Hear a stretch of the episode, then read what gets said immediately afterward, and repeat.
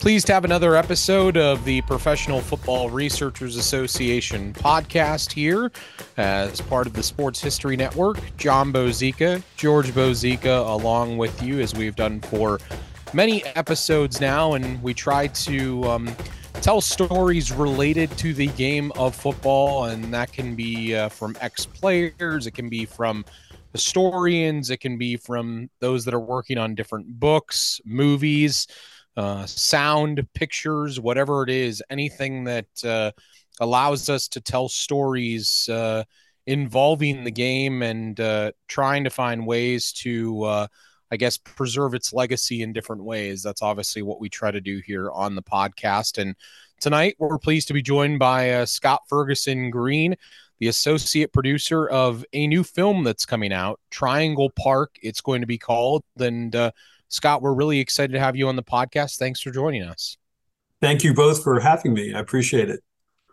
So, Scott, let's um dive into the project itself and what it looks like, what it's about, and for those that maybe don't know the story, what the reason is for putting this together. So, the story of Triangle Park is about the very first National Football League game ever played back on October 3rd, 1920. The filmmaker who actually created the story is a native Daytonian, and he, he started um, coming up with this idea and creating a story over seven years ago. And um, he wanted to tell this story because this was the beginning of a new professional football league, an organized professional football league, the American Professional Football Association. And that was unique at the time because back then, in around 1920, baseball fans were very upset that the Black Sox scandal took place. So they were staying away from ballparks in droves because they couldn't trust um, what was going on in the field. And so independent pro football was always very popular in Pennsylvania and Ohio because the pride of each individual town of an independent pro football team really mattered. And so the founders of now the NFL decided to at least get some sort of organization going.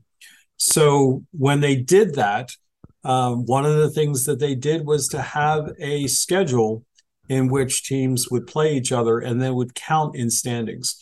And so this story is about the first professional football game in the NFL um, that took place in Dayton, Ohio, at a place called Triangle Park. And that took place again on October 3rd, 1920. And there's a little bit of intrigue that goes along with that story. But this movie is also about the monumental task and efforts that were made by the original founders of the NFL.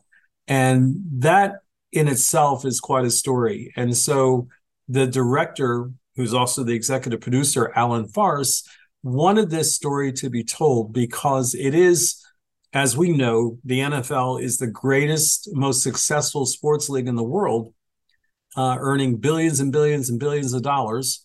The popularity is beyond compare. And so having these very humble beginnings and what those owners had to go through to get this league off the ground uh, was just amazing that they were able to to do this, especially since college football was king back then. As a matter of fact, any players that played professional football was not looked honorable upon because of the simple fact that the amateur game, the college football game, was clearly more popular and was more well respected than any professional football. When it comes to piecing the story together and finding the accuracies within it, how difficult has that been to go back and piece those things together and make sure that things are historically accurate? Was there a good account of this that existed that was um, accurate that told the story, or is there had to been the need for like liberties and things like that to be taken as so many movies do.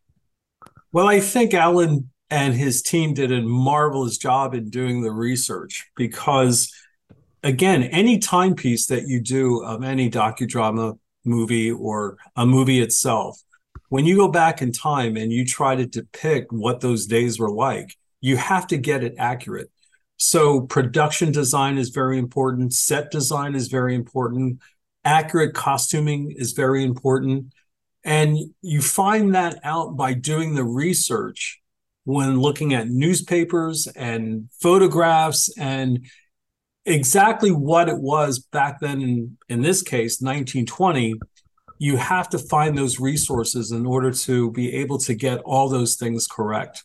Now always in filmmaking there's always a little bit of liberties that are taking place but i think alan farst and his team did an amazing amazing job to be able to get the uniforms accurate, the the costumes accurate.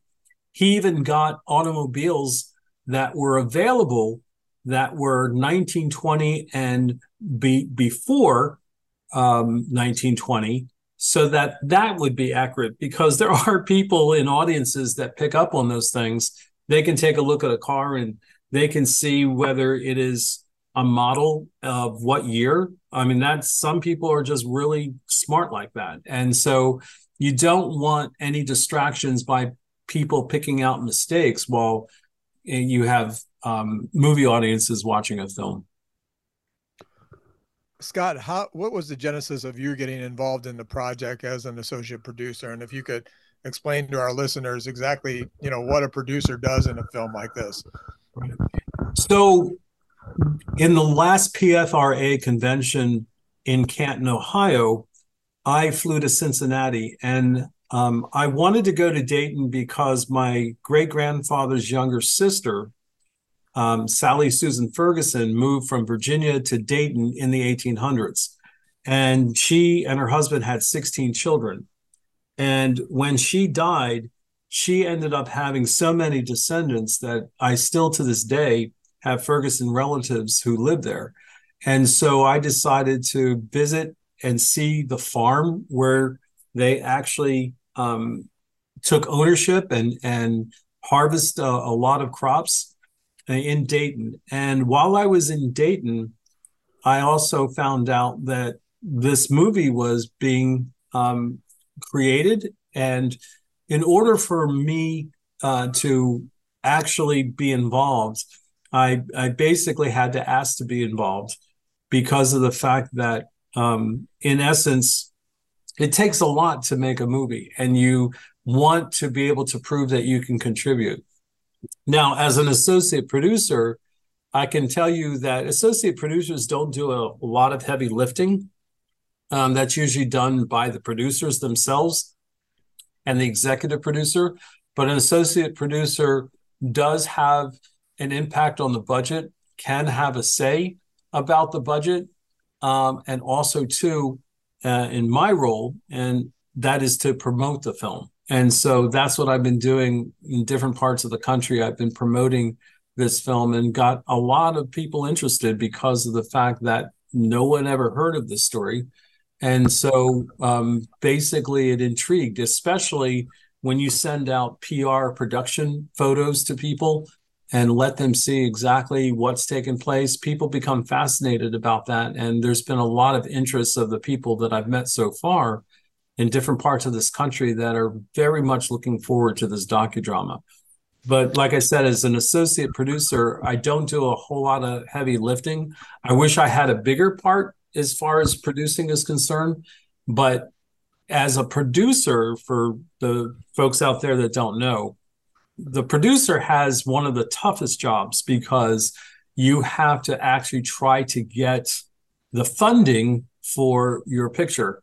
And it got to the point where even independent movies were um, ballooning up to about, on an average of $70 million per independent picture. And that's come down some, but it was getting out of hand how costly even independent pictures were becoming. And producers have to try and find the funding, especially in pre production before even the first frame of the movie is shot. Yeah, I don't think sometimes people realize all the work that goes into bringing a movie to a theater or to a streaming service or to whatever it is. I think, you know, people take it for granted. They see it, it's on there. And, you know, I think it's just taken for granted to really realize just what goes into it. As you said, this, this whole germ of this idea started like seven years ago. Correct. And the thing that actually, you know, kind of interrupted the continuation for a little while was, of course, the pandemic, because the script was completed in June of 2020. And um, the pandemic kept production um, from happening because there were planned production dates that were going to take place.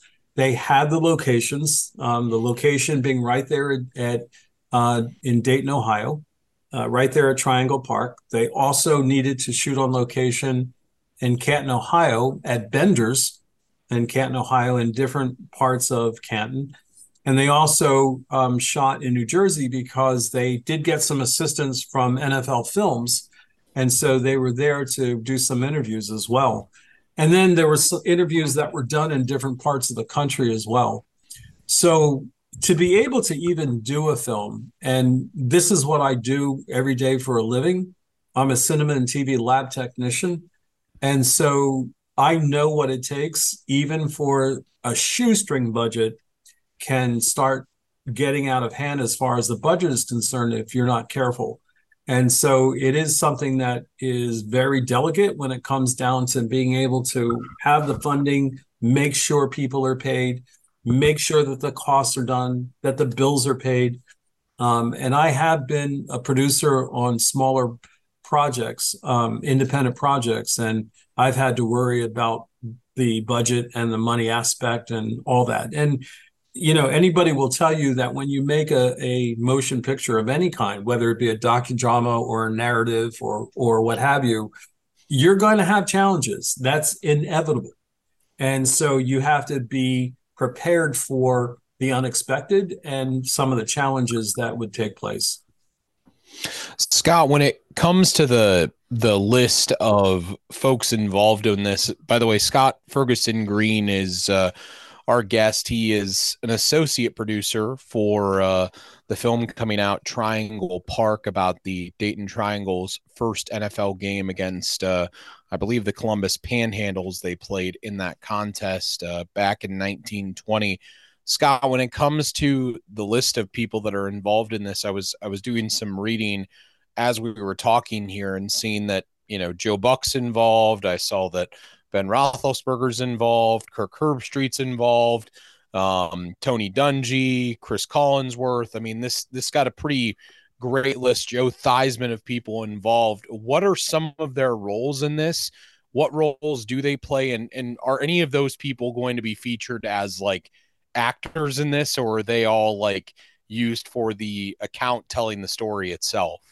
They're used as telling the account of the story itself. They're they're actually contributing as commentators on the story.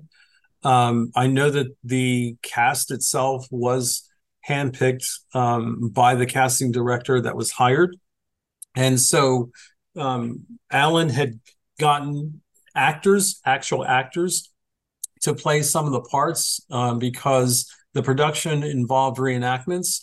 Because there aren't a whole lot of, unlike baseball, there aren't a whole lot of film that was preserved or even um, shot at that particular time because pro football was not popular and even in those days there weren't there wasn't a whole lot of college football um, footage that was shot. Um, because baseball was so popular back at that time you have a lot more um, baseball footage that uh, was shot that was actually preserved over many many many years.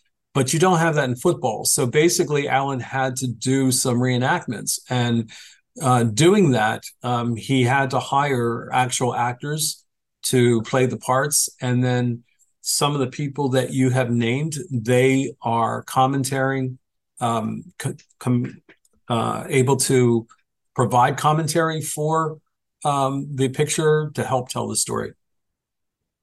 I noticed too that recently uh, Michelle Tafoya came on board as uh, the narrator for the movie. She is a wonderful get um, to have someone who is a sports um, four-time Emmy winner, and that was an absolute coup by Alan to be able to get her. Um, Alan is is becoming a, a very established director. He did a documentary on the Rolling Stones keyboardist uh, Chuck Leavell called Chuck Leavell the, the Tree Men, and that is, was pretty successful as an independent documentary. And so Alan was getting himself a name out there, and because of the fact that he was able to get the right um, connections when it comes down to um, being able to um, connect with different companies.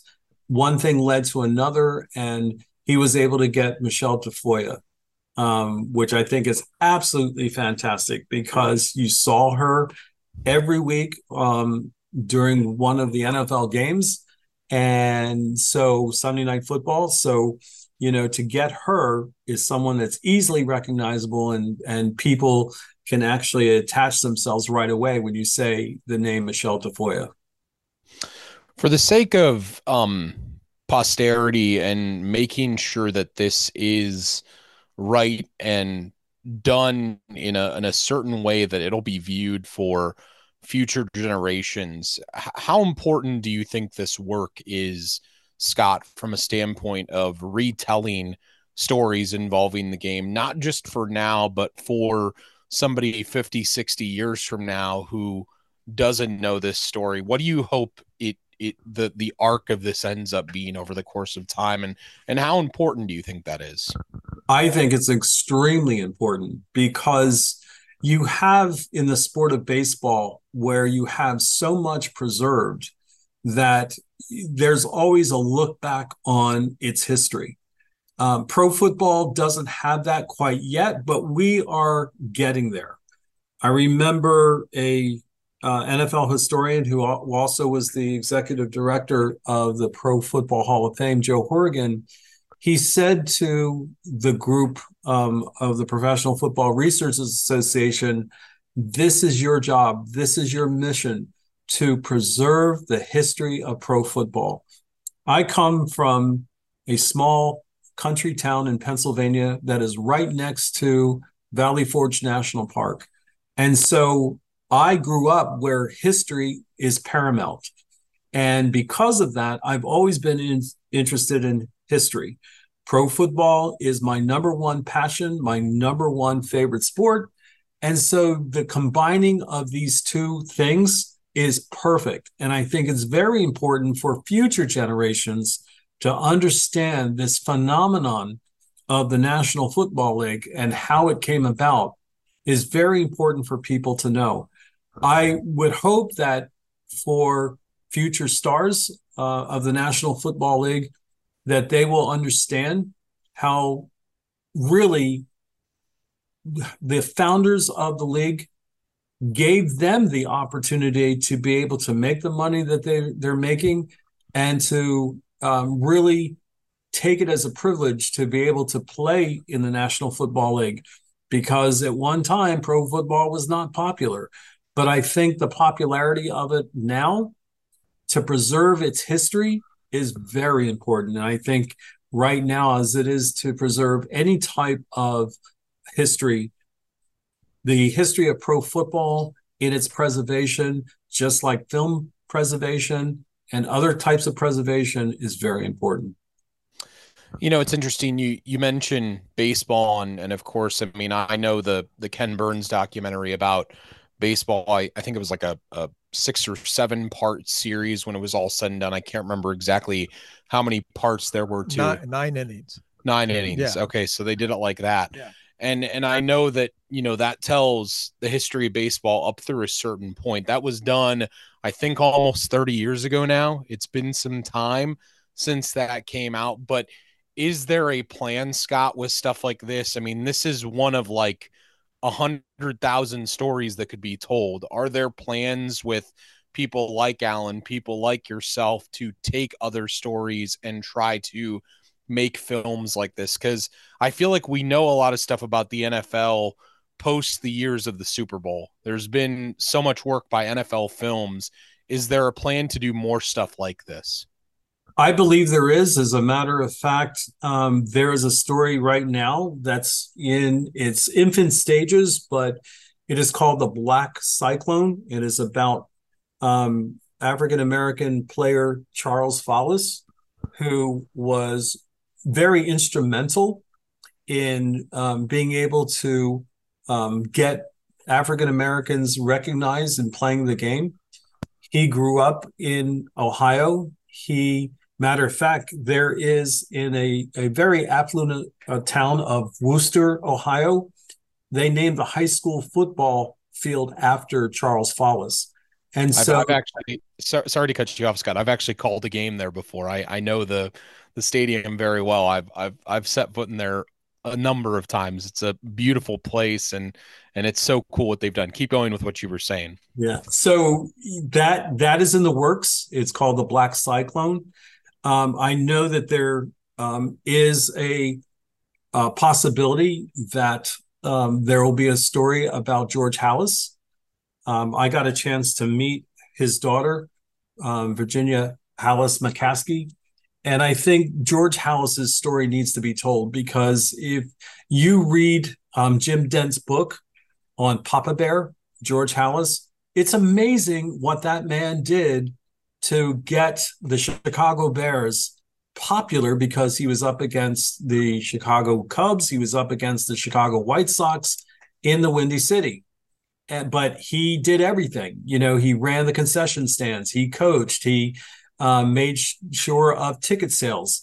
He did so much. And for what he was able to accomplish, I'm hoping that there'll be a story that is told by um, someone or some filmmaker that will bring his story out. We know that there was a TV movie that was done by um, filmmakers that they did on Vince Lombardi and Ernest Borgnine um, played Vince Lombardi. And I remember that story. But I think in order to preserve pro football even more, there absolutely has to be where more stories are told because what Ken Burns had with baseball had to do with he had plenty of photographs, he had plenty of film, which allowed him to do a nine part series on baseball.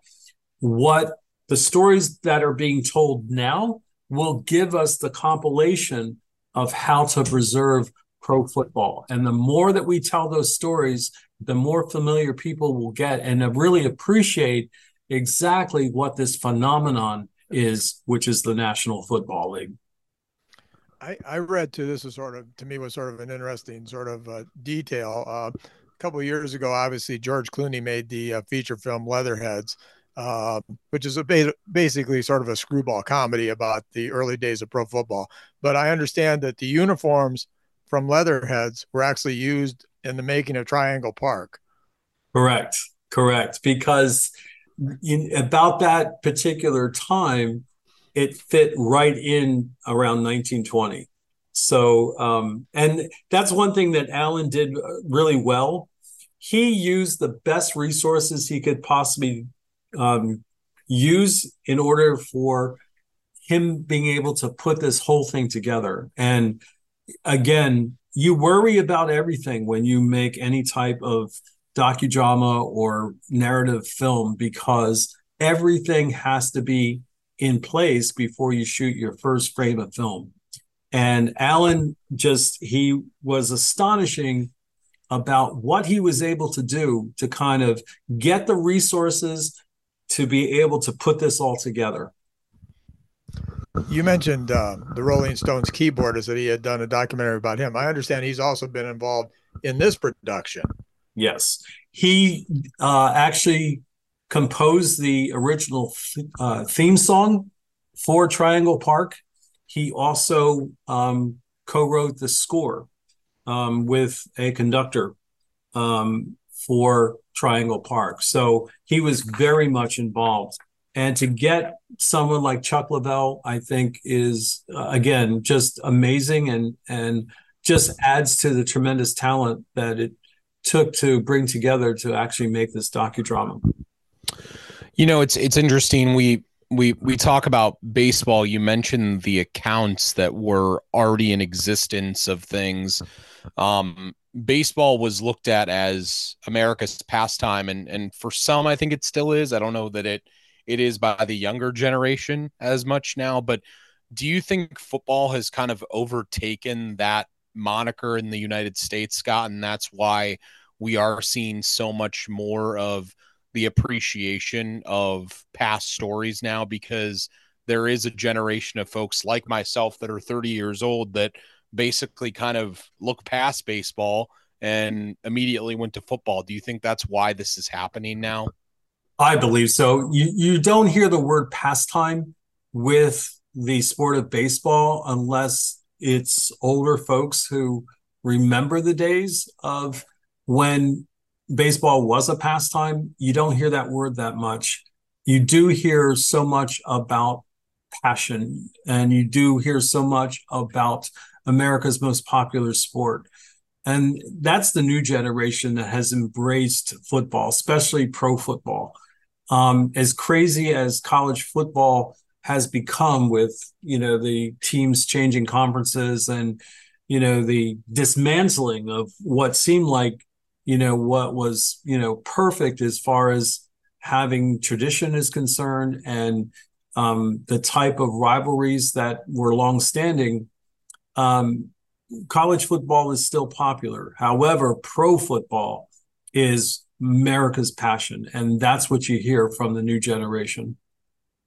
Yeah, I you know I have to agree too because having grown up in Canton, I've sort of seen that growth mirrored in the Hall of Fame festival from those humble beginnings to sort of the extravaganza because I remember when I was a kid, you know, the Hall of Fame festival was very simple, it was on the steps of the Hall of Fame. They had a, a, a local radio personality. Uh, his name was Jim Muzzy, who was a legend in the area. But you know, obviously, once they went to the extravaganza inside the stadium, then they got Chris Berman. But I remember those humble beginnings. They had a barbershop quartet sing during the enshrinement. And, you know, usually Pete Rozelle would give sort of a, an address right at the end. And, you know, it was very simple. It was right along the expressway and and I've seen it grow from that football's greatest weekend with that and the they used to have a fashion show for the ladies and they used to have a mayor's breakfast and then the Chinese dinner. Now they have a two week extravaganza and I think that's mirrored the growth of the NFL during that time frame because that started back in 1963 when I was eight years old. But you know, it, it's just grown, and I and I think it's mirrored in in this seeing the sort of the humble beginnings of this game, which I understand from reading 5,000 people were at Triangle Park to see that first game to now what we have today. Yeah. And um, people back then paid a um, what they paid per ticket was a dollar seventy five to watch that game. Wow. Now, the interesting thing, which tells you uh, how you know people were really excited back then on the first game, was the fact that uh, you had a presidential candidate who actually was giving a speech on that same day, James Cox. Uh, he was running against Warren G. Harding. And he, on that day, came to Dayton to give a speech. But the only thing anybody w- in Dayton would ever talk about is the pro football game that was happening at Triangle Park. And 5,000 people showed up. And uh, again, it, it's it was during the time where college football was king, but it, pro football had its humble beginnings, and yet even then, people were very excited. And if anyone would actually visit Triangle Park in the actual field where they actually played that game, uh, you will see that there wasn't a whole lot of room where people could actually stand or even sit in and around that field because of the shape of Triangle Park, but people did it.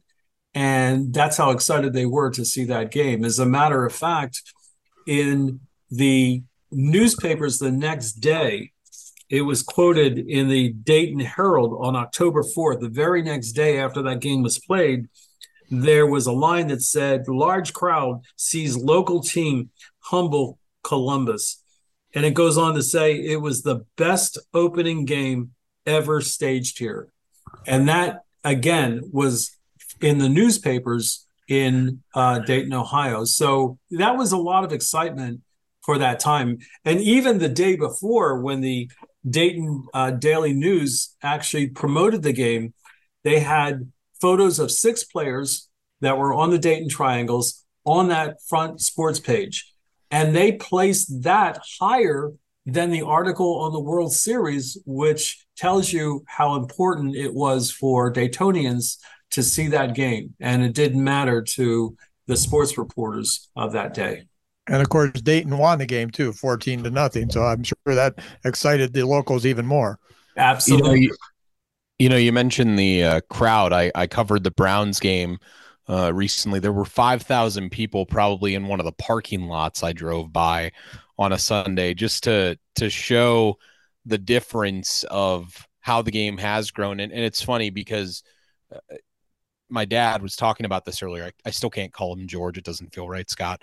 Um, but um, but you know, it, it's it's interesting because we were talking about this the other day. We were we were driving somewhere and we were saying that Canton has taken on that two week extravaganza, and there's a lot of people that love the purity of the game. I think like the three of us do, and like we long for the days of when it's like what Cooperstown has now. I mean, you go to Cooperstown and it is still like on the steps of the Hall of Fame. It's very kind of just like, you know, I mean, if you want to go, you can go, but it's not going to have a a three week extravaganza in Cooperstown, and it's just it's so much different how the game has changed. And and I think that do you think it's important for people today to see that beginning of the five thousand fans, see what it came from, and that it wasn't always what it is now? Because I one thing I struggle with a lot is the recency bias of a lot of people.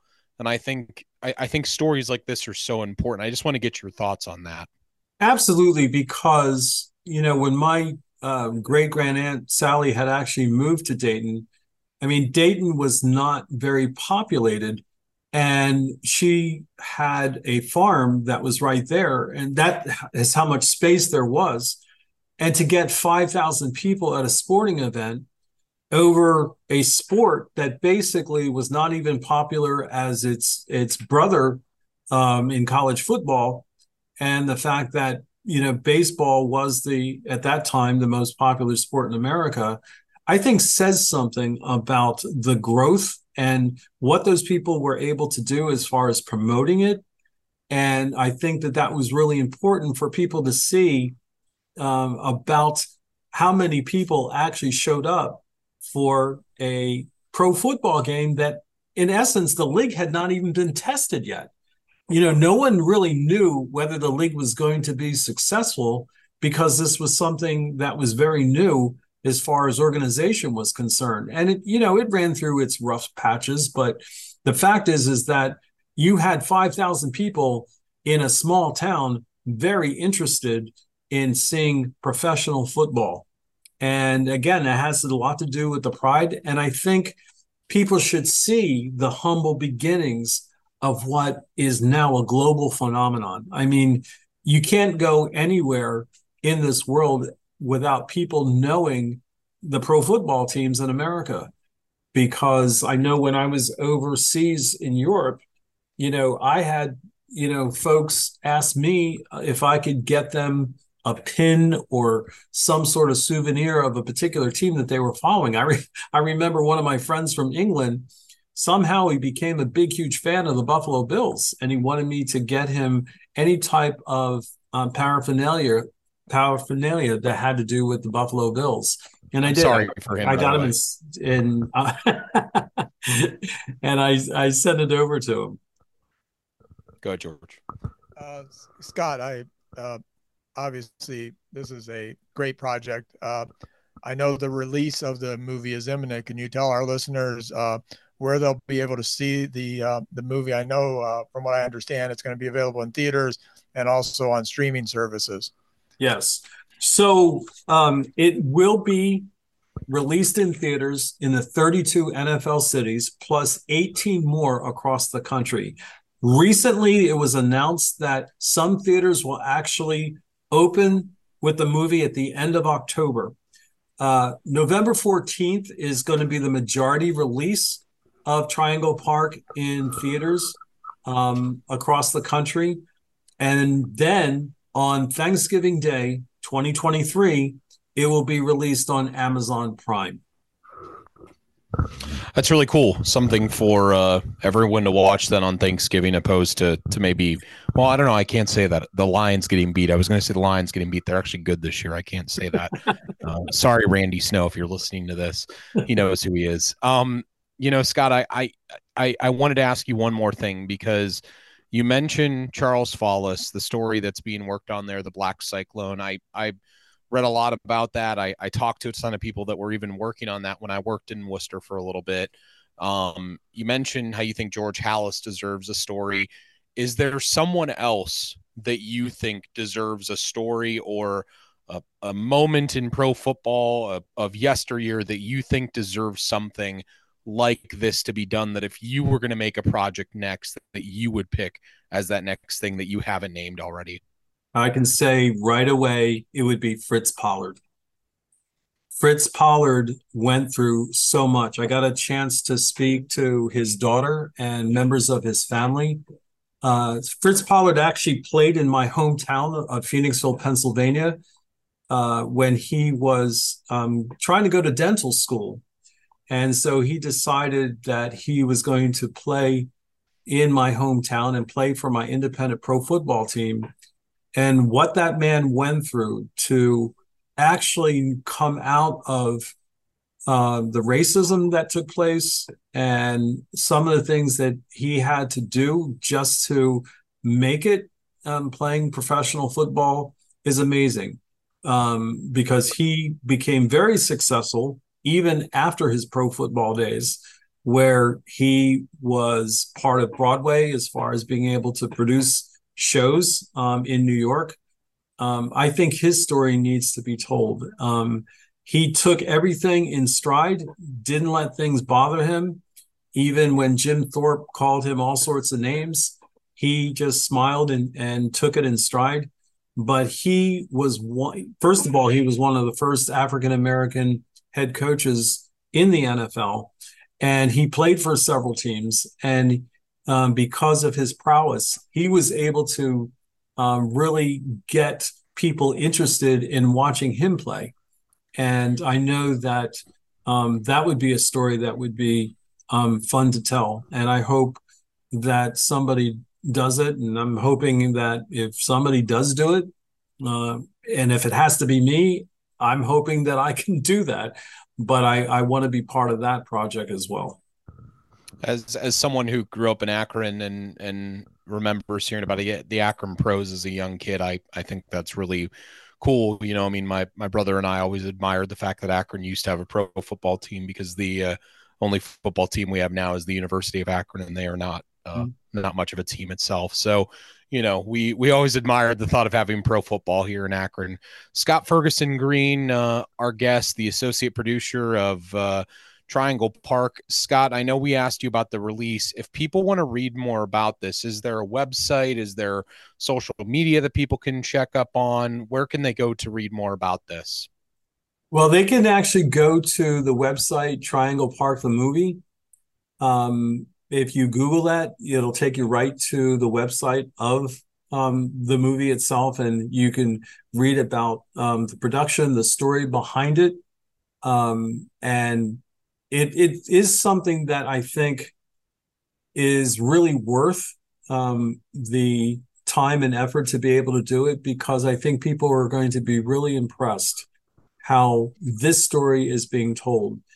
Um, I know that Michelle Tafoya in an interview had said that when she found out about this, she was very eager to be a part of it.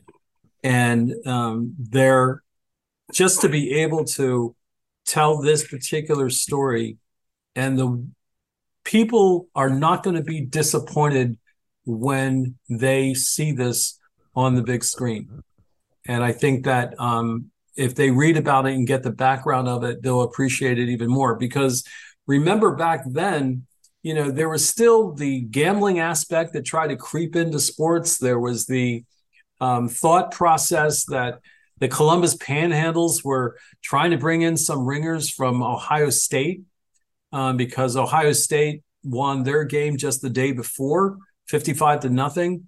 And so there were um, rumors of undergraduate Ohio State Buckeye players that were being slipped in on the Columbus panhandles. And so that was a big issue. Even the newspapers mentioned uh, those that were using aliases um, in that game.